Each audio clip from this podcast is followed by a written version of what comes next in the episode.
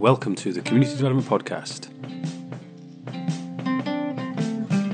a podcast dedicated to community development practice and approaches, sharing our learning and connecting the workforce. My name is Russell.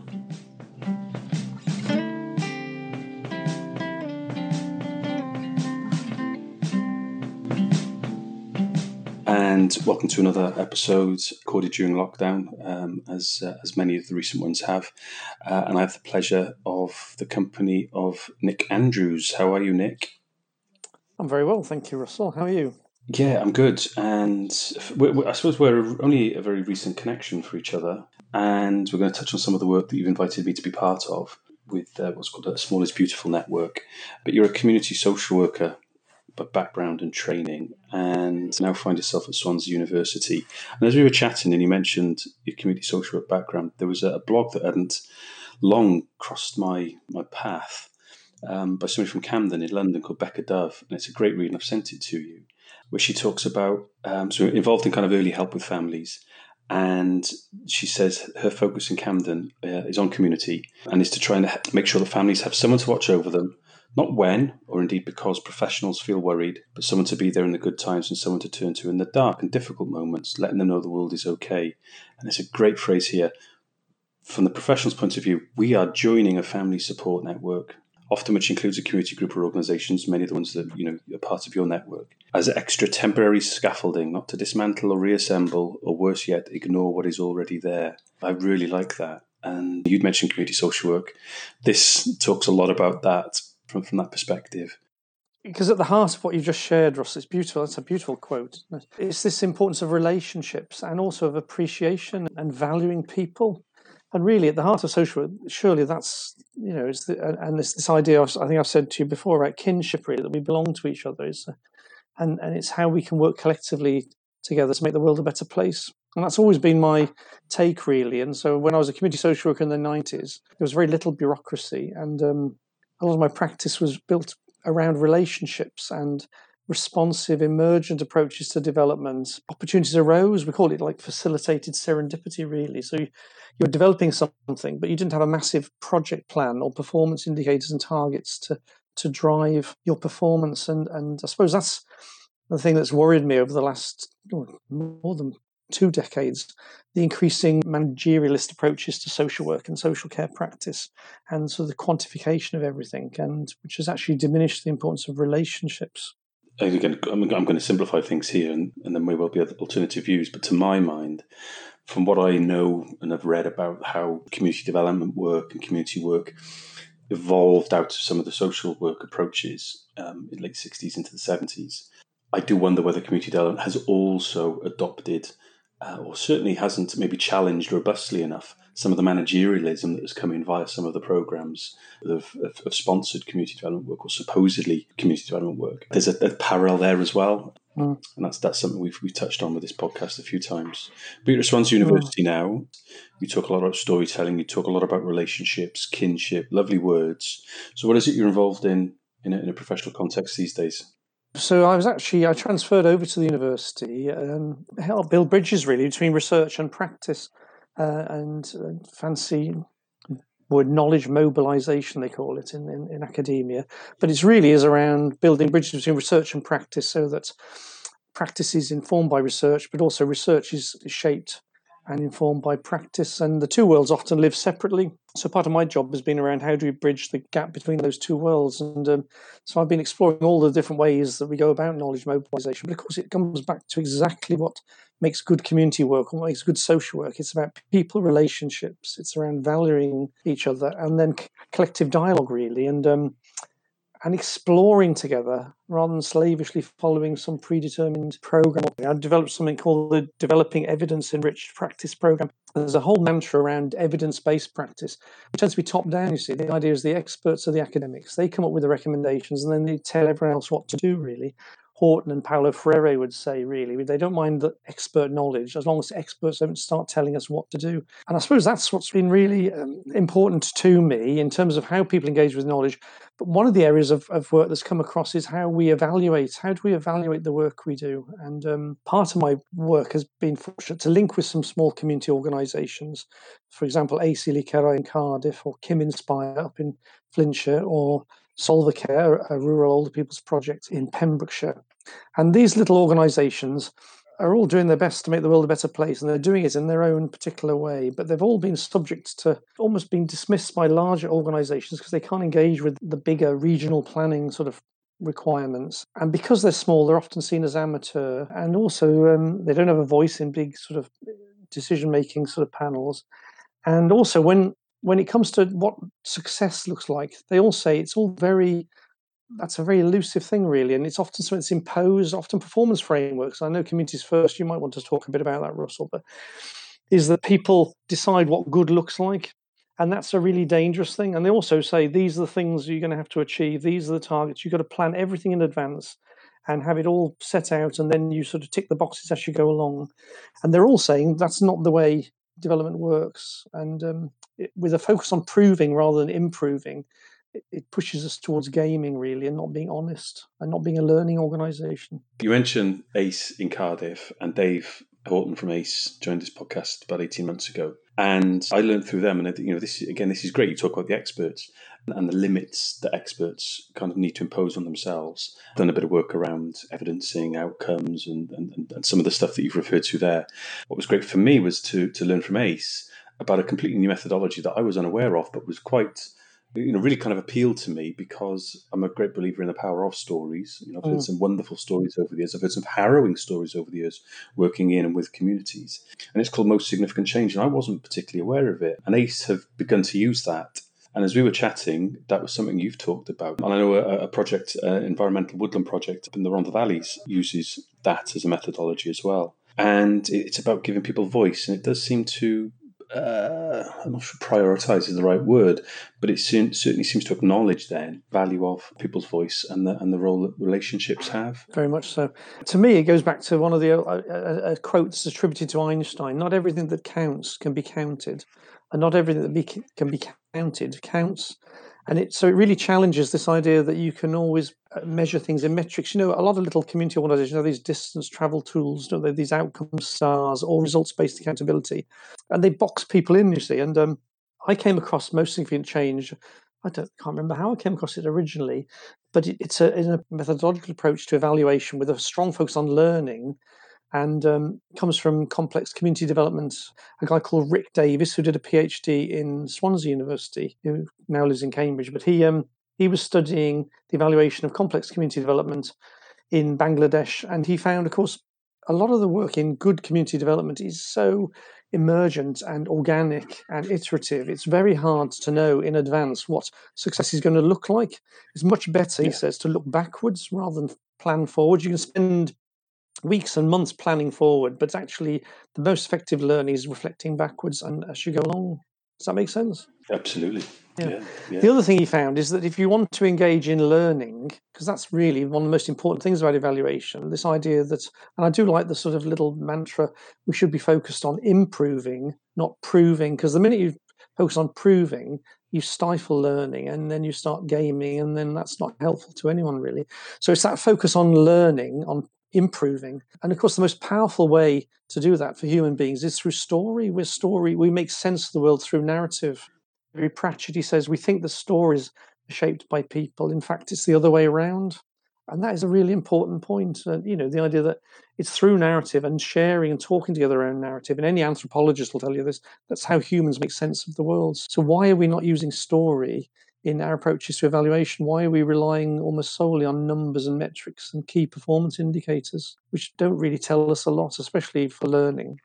And that image of people around a campfire or on a journey or road trip or whatever, imparting stories with one another, is almost a very primal one as well. It's a very it's innate, isn't it? I mean, I know Margaret Atwood talks about stories as being part of who we are, and almost in a sense that it's non-negotiable. We couldn't dispense with that part of the human character. If we wanted to, it's just there, almost in the DNA. Yeah. And also, just quickly with stories, it's not just about how we learn by them. Just to have your story heard by another person in itself is really validating and important. So there's value in stories for the person being listened to, for the person receiving the story gatherer, and then the people who talk and share the stories together with a focus on learning. And that really is at the heart of most significant change: gathering stories, appreciating people, sharing, talking about stories, and then sharing what we learned and feed that back, this really important feedback loop, to the people who've shared their stories.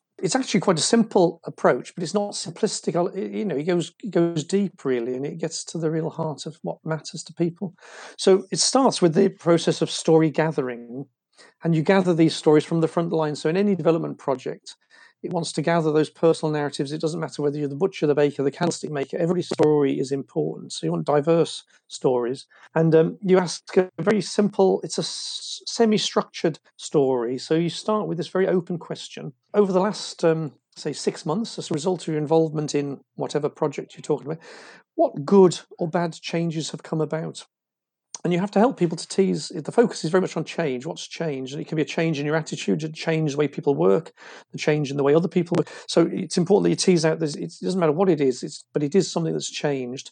And then once people have gathered a little list of what they think's changed as a result of whatever they've been doing, you ask them this very personal question. You say, okay, out of all of those changes, which is the most significant change to you personally, and why is that then? And some people really struggle with this. This one, I've never thought about that before. And you say, well, let's have a think about it now. And then, so people then have to critically reflect on their own understanding of what they're doing. And then they come up with, well, I suppose actually, I feel more confident now that I've built my confidence through my involvement. And then why is that then? Well, it's because of X, Y, and Z. So you end up with this lovely personal narrative. And personal narratives, Carl Rogers, one of my heroes of person-centered counseling, says, that which is most personal is most universal. So personal narratives are really useful to other people. People can engage with the personal. So that's a really important point. So you've got this most significant change from the person. And then you ask them these three simple questions, really. You say, okay, regarding your most significant change, can you tell me what was it like before? What's it like now? And what do you think brought about that change? So you get some analysis then, and that's really helpful too. And then you ask them, say, okay, thank you very much for sharing your story. Can we give it a snappy title? Because all good stories have a good title, don't they, as we know. So then you end up, and they're often very short. They can be half a page. It can be a page, but no more. They're not like massive case studies. You have a set of these little stories, these most significant change stories, which can then be gathered together and then used. And in the MSC process, what happens is you get a panel, what they call a most significant change story selection panel. And their job is to look at the stories and talk and think and learn from them together collectively. And the people in that panel are usually decision makers. So going back, you mentioned ACE. They had people from services, from their funders. They had the Cardiff CVS, whatever they're called. So they had people who had influence on the organisation. They had board members. And we just picked 10 stories. You don't need a lot of these stories to get learning. And you end up sitting in a circle, and then you read out, say, 10 most significant change stories. And then you have to explore together collectively, out of all of these stories, which is the most significant story. So again, people are going, well, I don't know, I think this is the most significant story, says somebody in social services. And then somebody from health says, well, I don't think so. I think this is the most significant story. And then you get the dialogue going. And part of MSC, we've been working with folk in Cambridge University in their Faculty of Education around dialogue learning, the idea that best learning is through talking and thinking together. And so this most significant change process really supports that, this idea of exploring differences of opinion, encouraging people to agree and to disagree, and learning from that. So that's what happens in the process. And there are all sorts of ways you can strengthen that dialogic sort of activity. And what you find is then the panel, after a bit of wrestling together, they have to select one story. And then what they have to do is produce a feedback report. And in that report, it's quite straightforward again. They say, well, this is the story we picked. We think this is the most significant story. And this is why we picked it. So you get a very personal perspective from the influencers and decision makers, and then they say, and this is what we've learned from all of the stories, from talking about all the stories. So it's not like a competition to get the best story. It's through choosing the most significant story. They've had to learn from all of the stories and compare and contrast them. So they basically say, this is the story we've chosen, this is why we've chosen it, this is what we've learned from all the stories, and this is what we think we need to do about it. This is the implications of what we've discussed.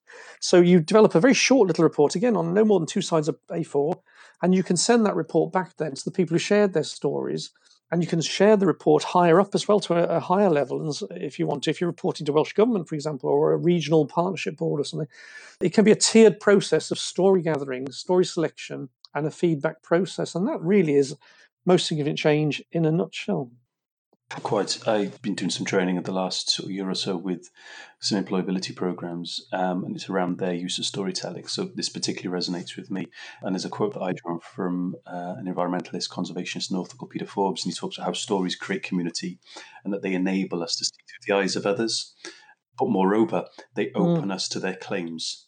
What's most significant change allows, but stories allow, is that director of social services, for example, and that service user to meet on a bit more of an equal level. I'm not saying it is equal necessarily. I'm sure there are still aspects of power that one or other retains, but that nonetheless it's a little bit more equal. And we should always aspire to it being more equal, but that there's some sense of a bit more of equality there, whereby actually one's claims can be seen through the eyes. And it cuts both ways. That service user can understand the forces and the dynamics and maybe the restrictions and limitations that the director is under as well. And I think that's important. And what Rick says, it's the whole aim really of most significant change. It's a bit like getting a shoal of fish to align better, because sometimes people think they're aligned. So you say, oh, I'm talking about prevention and well-being. And you are. But of course, health and social services and communities see it all differently. And you see that in the classic, don't you, in the healthy social prescribing. They've got all that in their mind, but that can be just double Dutch to the communities and actually quite offensive, really. I know you talked to Sue Denman in Solver Care, where they're doing a lot of community development from the community, by the community, for the community, and they've sort of got the social prescribers knocking on their door, and there's a dissonance. You'd basically Google most significant change technique or Rick Davis or his organisation Mandy, which is MANDE, and there's also a summary of most significant change on the Better Evaluation website. So again, if you Google those terms, you'll find it quite easily. It's just, and Rick is a really affable and approachable guy, so if people wanted to talk to Rick directly about the work, he's been very supportive of what we've been doing in Wales. Quite happy to talk to people freely about the method. Yeah, as you say, simple but not simplistic. Yeah. Results-based accountability, haven't I? I've always been tempted to set up a sort of swear box whenever somebody mentions it. Invariably, it's me, mind, so I'd be skinned. But that wasn't simple. No, it was simplistic. It was reductionist. One of my favourite guys I love is Ian McGilchrist. He's a psychiatrist, and he wrote this lovely book, The Master and His Emissary, about the 2 sides of the brain and how the left side is all around control, predict, and it's useful for certain things in life that we need that. But actually the right side of the brain is all around the unexpected, the emergent, the great creative things of the history of humanity. And he says that's been diminished by a focus on things like results-based accountability, which are all based on logic and predictability. And he says, actually, most of life is unpredictable and uncontrollable, and everything's connected to everything else, so you can't reduce anything to anything. Again, I'd encourage people to look up his work. Yeah. I'm going off on a tangent now, but it does link, because some of this dialogue, we really do want to build the dialogue between the health and social care people who've got this agenda really to engage better with communities for 2 reasons really. One, which is very virtuous, which is saying we do actually value communities and realise that people live in context of communities, but of course they've got this other agenda where we've got really limited resources, and if the community can help us then we need that. But there is a danger, there always a danger, isn't there, that it's that latter that is the one that dominates the idea. Here's a resource we can tap into. It doesn't cost much, and it'll save us some money, really, and there's a real danger. So over the last couple of years, there have been 2 strands of work which we're going to try to bring together, and you're involved in that, Russell Hogue. We've got the movement around social prescribing, which is often very led by health services. Last year, at the school that I work for, allocated a small capacity building to a group of people working based in University of South Wales, really, with Carolyn Wallace, around developing a social prescribing network, which was very successful. And it's led to now a thing called the Wales School for Social Prescribing, which you can look up on the web. It's very focused on doing social prescribing well and getting some kind of measure of the effectiveness of social prescribing. But whilst this strand of work has been developing, I've been fortunate to have connections with small community organisations who have often worked in isolation of each other, but have sort of come together in a small group called Small is Beautiful So, for example, it includes AC Lee in Cardiff, it includes Solver Care in Pembrokeshire, it includes Kim Inspire, which is a mental health organisation up in Flintshire. And we had an event about 18 months ago where we brought these representatives from these little community organisations together. And it was really interesting around this agenda of prevention and well-being. And are you being listened to, or are you being used by the powers that be, really? And this little group is now sort of called the Small is Beautiful group. And they came up with three things. They said, often in a world where everything's commissioned regionally and everything's big and highbrow, we don't get a voice. Or if we get a voice, it's represented by, for example, a WCVA, it's who are supposed to represent us. But of course they don't, because we're all different and we're all quite unique. So we don't get a voice. When we do get a voice, people don't see us as credible because we're small. So we're not very clever. And thirdly, when they do engage with us, we actually do get some resources to build our projects. Definitions of quality. What we define as quality is not what they define as quality. So we need to get a better measure of what success looks like in different contexts. So this little group, quite active, and they really want a voice. And they also say community capacity building is great, but it takes resources, and we need resources, and we need funding, and we need to be taken seriously. So these two activities, we're hoping to bring them together, aren't we, Russell? We've got an initial meeting to sound out the different perspectives and try and get some of that dialogue learning in place. I don't know if you've got any comments on that.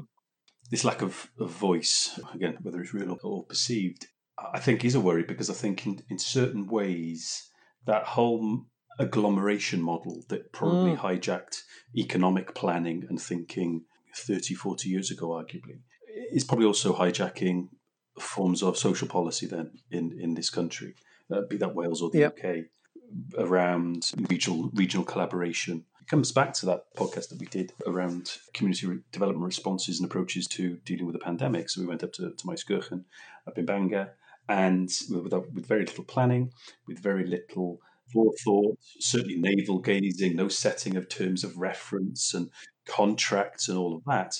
People rallied, self-organised, and are meeting the essential needs. Now, like I said, coming back to this issue around most significant change and looking at people's experiences through a storytelling narrative, one of the things that they are alert to is around creating those dependencies. Now, I suppose what's greater about the here and now, and maybe looking at social prescribing in terms of lockdown, in terms of dealing with the pandemic, is that I think it's showing the state is dealing with population-level interventions and planning and crisis management, but actually it's communities responding and organising themselves, community organisations certainly, and certain public service provision as well, clearly, are meeting and organising at a local level. And it's almost a conscious rejection of, through necessity as much as choice, those more agglomeration approaches. And I think there's something going on there. I'm not entirely sure I know what it is yet, but I think there's definitely something happening where small is beautiful is the title, but actually small is also more responsive. Small is more tuned into the waxing and waning that's happening at community level at the moment, be that communities of space and geography or of interest and shared characteristics. Because clearly I think some of the lessons being learned from the pandemic is that certain groups are being impacted much more by the virus on a clinical level, but also in terms of the broader impact of it than others. So there's definitely something going on there. And I think this is an opportunity. One doesn't wish to dismiss the impact of it or to be crass in any way or opportunistic. But actually, I think there is something happening here that allows us an opportunity to say, actually, sometimes a more localised response. Yes, it's messier. If you're in that commissioning seat or if you're that director level, it does look messy and it's hard to know definitively what's going on from day to day, but that actually if we give it some time and some space to happen, if we then go and collect the stories and most significant changes that potentially that methodology, we'll find that it did have an impact. Very much so. I think that's potentially quite empowering for us. The small and the local allow for relational and responsive ways of working, don't they? And it's interesting in health and in social care, they've discovered an approach to community nursing in the Netherlands called buurtzorg. And basically, it's around self-organising nurses. So instead of having a huge sort of micromanagement of nurses to bring out the best in them, they've given them agency autonomy and they work on the patch locally with local communities. and they do what's needed on the day. And it sounds so obvious and so simple. It's increased the motivation of the staff, it's improved outcomes, and it's reduced costs in the Netherlands. So there are some pilots going on in Wales now where they're experimenting with this. But that way of organising professionals would dovetail beautifully with local communities, because the idea is they don't exploit or use the local communities or refer to local communities. They become part of the local community and work with the local community. And then you get genuine co-production, but it's not based on transactional process. It's based on relationships. It's based on relationships and humanity, isn't it? And that's going back to what I said right at the start, is the way we used to work in the 1990s when I was a community social worker. And I didn't like the paperwork I had then. So I remember I had a very good team manager who just let me get on with it. So I'd take the forms we had then, I'd cut them up with scissors and make my own forms and then photocopy them on the GP's photocopier or something. So, and then care plans were just letters, dear Mrs. Smith, we've been to see you, had a nice chat, and we've agreed this, this, and this. Here's my phone number, or I'll see you in Tuffins on Thursday or something. And all of that's got lost. And I do think there's a real chance now for professionals to work together with communities to co-create and co-value. But again, it needs the people to resource that as well. One of my favourite projects that illustrates the power of what can be done locally when people can do that is called the Debenham Project. It's in Suffolk, actually, but it's a dementia-friendly community, for want of a better word. And they didn't have a grand project plan. They start small, built on relationships. They've developed a support service for carers of people with dementia and carers. It runs on a cost of about £8,000 a year, and it supports this little town. And Lyndon Jackson, who's one of the driving forces behind it, he has this thing called the 4 mile rule. He says sometimes people come and see what we do. First of all, they want to see where our project plan is. And they say, we haven't got one. It's all done on relationships, kindness, and cake. Chocolate cake, he says. But then he says they want us to replicate it or scale it up. And he says, it's not scale. We have this thing called the 4 mile rule. People in Debenham are only interested in Debenham, and that's it. You can't duplicate this, but you can take those principles, and those principles, a bit like DNA, can grow differently in different places. But there are certain key principles, and relationships and kindness and humanity at the heart of it all. Yes, and again, that word kinship, isn't it, that I've become or allured to in the last couple of weeks at your suggestion, just looking at some of the stuff on YouTube around the work of Gregory Boyle in America with gangs and that ability to look past tattoos, gang behaviours, gang loyalties. There's certain codes and languages as well, and motifs that are obviously part of that gang culture, to be able to look past that and to look at people. And he talks a lot about friendship, and he talks a lot about co-workers, and has got these huge ranges of portfolio of social enterprises as well, isn't it? And I think what strikes me through listening to him is that where he scaled up, they scaled up, but actually where they haven't scaled up, because it wouldn't have worked, or it would have lost the essence of it. And I think it's okay to say, actually, no, something isn't going to work elsewhere because it's predicated on this ingredient, or this, this aspect of geography, or this aspect of demography, or something. That's okay. I think there's a danger sometimes that we can look to homogenize everything and think, well, stuff is achievable everywhere in the same way or at the same rate. Kinship, yeah. You remind me of the work I've done for years, really, with care homes or care services, because again, you go in and you have like a staff toilet and then a resident toilet. You say, what's that about then? Is the staff toilet the clean toilet? What's the difference with the toilets? But there are some great sort of care homes that turn into what they call like a family model. So you get rid of all of that paraphernalia around service, and it just becomes a home, and those are lovely. And it'll be the same principle. So when you get a good care home that involves family, staff, residents working together, it'll be just the same as AC Lee Caerau. It'll be those key human principles that are important. And of course, Most Significant Change, because it gathers people's stories about what matters, what's most significant, and it gets people talking and thinking together, these things become really clear. It really brings them to the surface. And this is what we're about, really, isn't it? And this is what really matters. And this is where we need to focus our attention, especially where somebody sat in an office doing that because being designated as the project planner is almost the wrong way to go, because you miss the point. Going back to Terry Pratchett, people think the stories are shaped by people.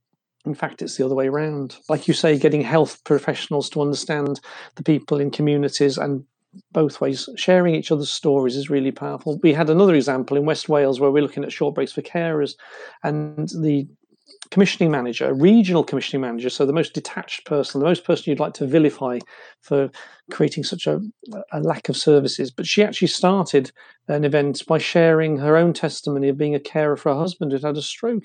Within a few minutes, you know, people were relating to her and seeing her as a person, not as a bureaucrat, really.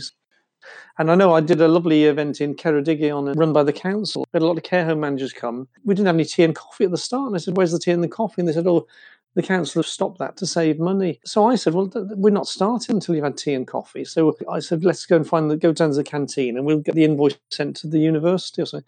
But the minute we did that, you had this lovely rapport. People thought, gosh, I feel appreciated. You value me, you respect me, and you give me a cup of coffee, and actually I might listen to you now, because rather than being sent on training, I think you actually care about us. And those small acts of dissent, I think, are really, really important.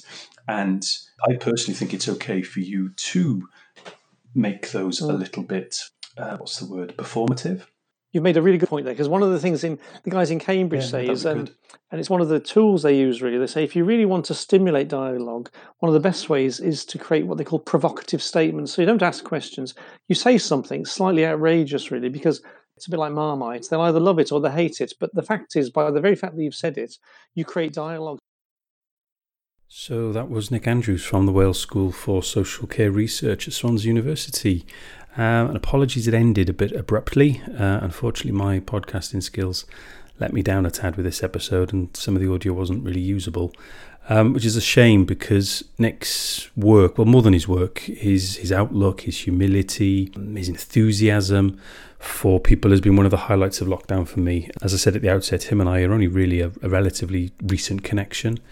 But anyway, you can contact Nick on email at n.d.andrews@swansea.ac.uk. He's more than happy for you to drop him a line if there's anything that's of interest or relevance to your work.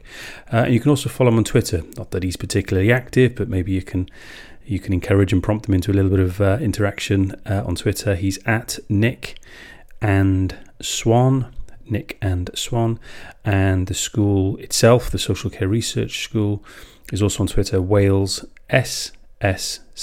So there'll be three S's in the middle there.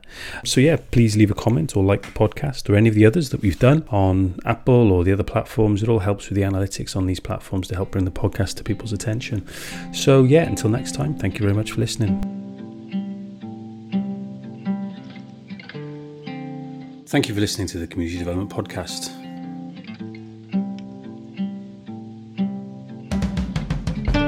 You can follow the podcast on Twitter at comdevtpodcast, COMMDEVT podcast.